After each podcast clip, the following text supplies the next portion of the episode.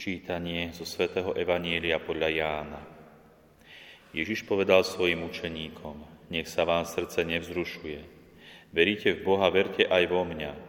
V dome môjho otca je mnoho príbytkov. Keby to tak nebolo, bol by som vám povedal, že vám idem pripraviť miesto.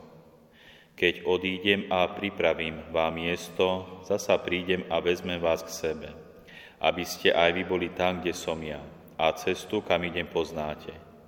Tomáš mu povedal, Pane, nevieme, kam ideš, akože môžeme poznať cestu? Ježiš mu odpovedal, ja som cesta, pravda a život. Nik nepríde k Otcovi, iba cez mňa. Počuli sme slovo pánovo.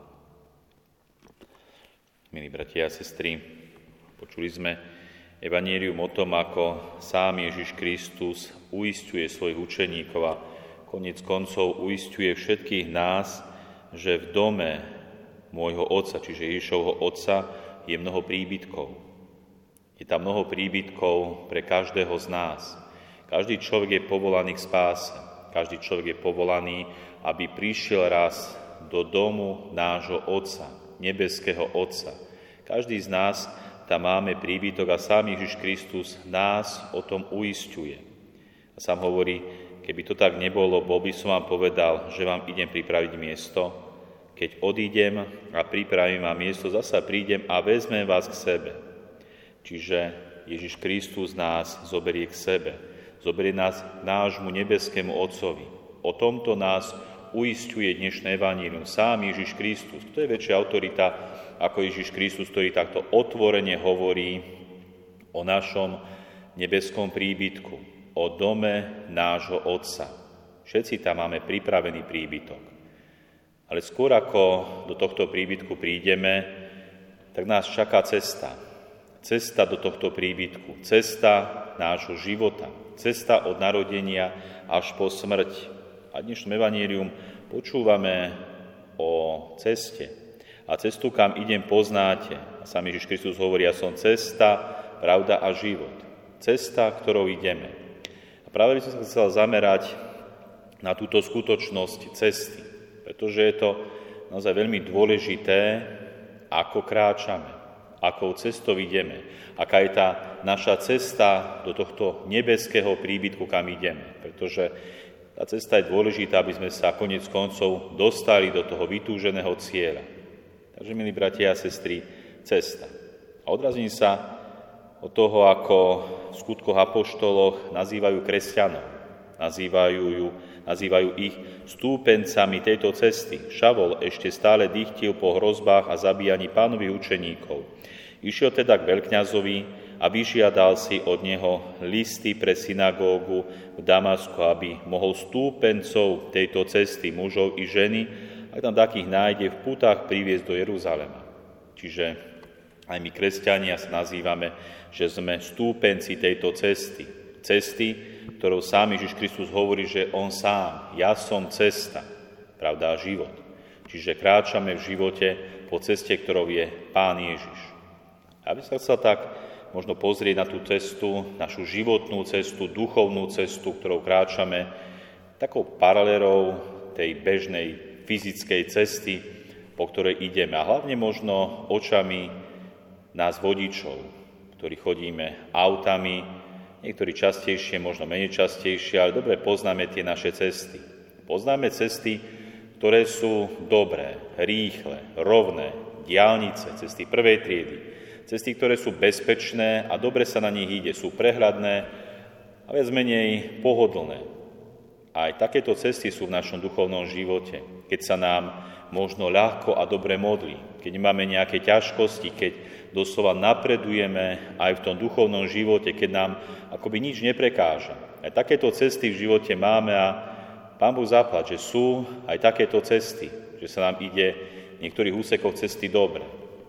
A na druhej strane máme aj cesty horšie, druhej, tretej triedy, polné cesty, cesty, kde sú výmole, kde sa musí spomaliť, kde sú rôzne prekážky, kde prichádza možno dážď, sneh, možno ľad. A vtedy musíme spomaliť. Vtedy nemôžeme ísť rýchlo. A toto sú úseky nášho života, kedy sa nám možno nenapreduje rýchlo. Jednoducho prichádzajú ťažkosti života, bolesti, utrpenie, smútok. Jednoducho necítime možno vtedy tú Božú blízkosť tak intenzívnejšie a jednoducho musíme spomaliť. Nie odísť z cesty, ale spomaliť. Aj toto je, hoci pomale, ale predsa napredovanie. Dokonca raz som zažil situáciu, keď som šiel po ceste, tak bola taká hrozná hmla, že som doslova musel zastať na tej ceste a počkať, kým tá hmla ustúpi, lebo sa nedalo ísť. Nevidel som kraje cesty a musel som zastať. Ale nezišiel som z cesty, iba som počkal. A toto je možno príklad nášho duchovného života, že niekedy, keď už prichádzajú veľké ťažkosti v živote a človek sa niekedy aj zakolíše vo viere, pýta sa možno Boha prečo, nevidí zmysel niektorých vecí, jednoducho treba počkať. Netreba robiť vážne rozhodnutie, jednoducho na tej našej ceste treba počkať a keď sa trošku vyjasní, možno uvidíme zmysly alebo prečo sa tie veci dejú vtedy, môžeme možno pomaly, možno rýchlejšie napredovať. Takže poznáme dobré aj zlé cesty. A dobre vieme, že na všetkých cestách musia byť dopravné značky. Čo by sme, ako by sme mohli chodiť bez dopravných značiek, ktoré nás na jednej strane usmerňujú, obmedzujú, doslova niekedy zakazujú, aby sme na tej ceste nejak išli. A my dobre vieme, že tými dopravnými značkami našej duchovnej ceste to sú Božie prikázania. Božie prikázania, ktoré sú tak vysoko samotným Ježišom Kristom hodnotené, že ich stavia na úroveň lásky. Sám hovorí, kto ma miluje, bude zachovávať prikázania. Prikázania sú pre nás veľmi dôležité, aby sme na našej ceste života išli bezpečne, aby sme zbytočne nenarazili, doslova nehavarovali, aby sme išli bezpečne. Aj keď človek možno niektoré značky chce obísť, ignorovať, konec koncov sám na to doplatí. Preto je veľmi užitočné držať sa Božích prikázaní, ísť tou cestou, ktorou ma Boh vedie, aj to bezpečné. A ešte možno taká tretia vec, na tých cestách, čo môžeme využívať, sú také novodové výdobytky technológií, ako je napríklad GPS, Global Position System, ktorý nám ukazuje na tom displeji, či už telefóna alebo toho zariadenia, kde sa nachádzame a kam môžeme ísť. Je to pohodlnejšie, keď nám ten displej ukazuje teraz doprava, doľava, teraz bude nejaké obmedzenie. To naozaj výdobytky, ktoré nám pomáhajú. Aj tým výdobytkami, ktoré nám duchovne môžu pomáhať, sú napríklad internet, kde sa môžeme dočítať veľa dobrých vecí, doslova sveté písmo, ktoré môžeme mať v mobile, alebo online sveté omše, ktoré sme mohli, o pobožnosti, ktoré sme mohli sledovať, keď boli zavreté kostoly. Je mnoho dobrých vecí, ktoré môžeme využívať a doslova pomáhajú nám. Ale asi to najdôležitejšie na našej duchovnej ceste je mať zretelne cieľ, kam ideme na našej ceste.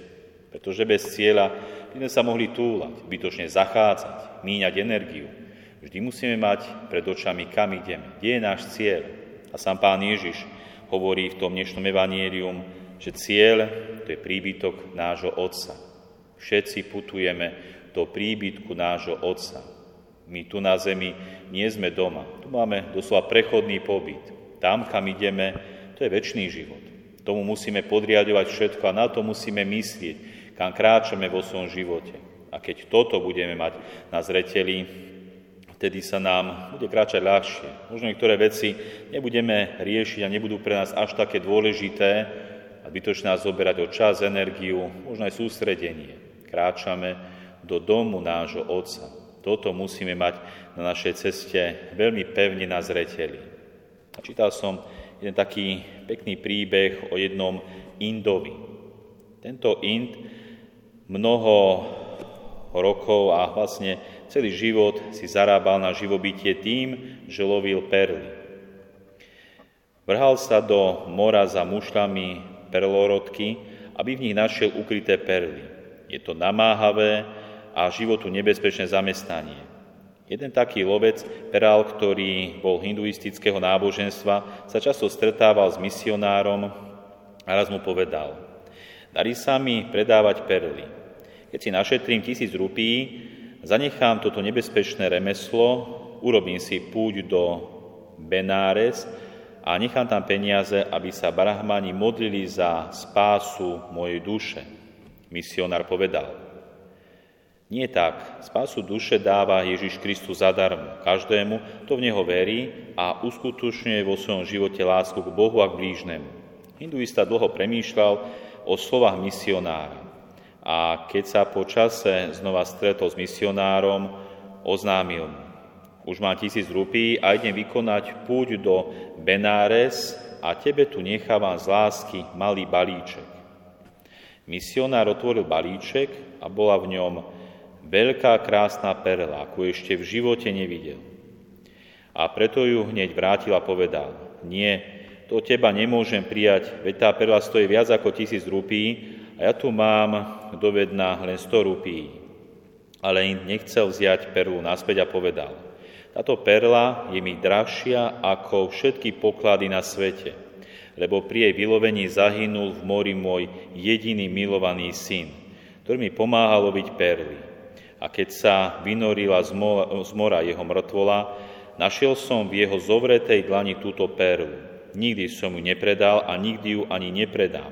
Môžem ju len darovať z veľkej lásky. A tak ju darujem tebe ako svojmu priateľovi.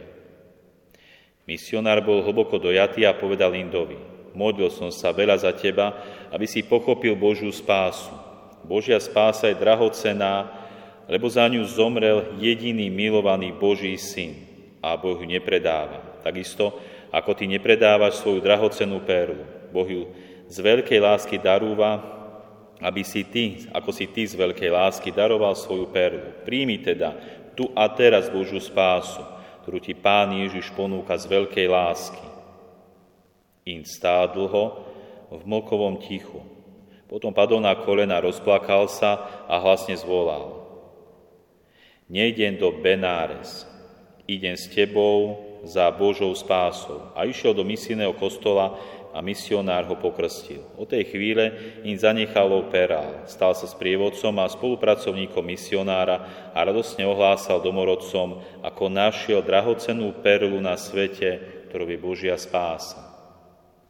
Aj my všetci musíme nájsť túto perlu, Božiu spásu, uvedomovať si na svojej životnej ceste, kam putujeme. A na tej ceste máme mnoho dobrých prostriedkov, ako Kráčať bezpečne, niekedy rýchlejšie, niekedy pomalšie, ale vždy napredovať. Pretože nevieme, kedy končí naša cesta. Nevieme, či to bude dneska, zajtra, o pár rokov, ale bude. Skôr či neskôr odchádzame do domu nášho Otca. A je dobré, keď my ako kresťania sa tešíme na dom svojho Otca. Keď to nie je iba o smútku z toho, že človek zomiera, odchádza, je koniec. Nie je koniec. Práve vtedy je ten začiatok, začiatok nového skutočného života v dome nášho Otca. Amen.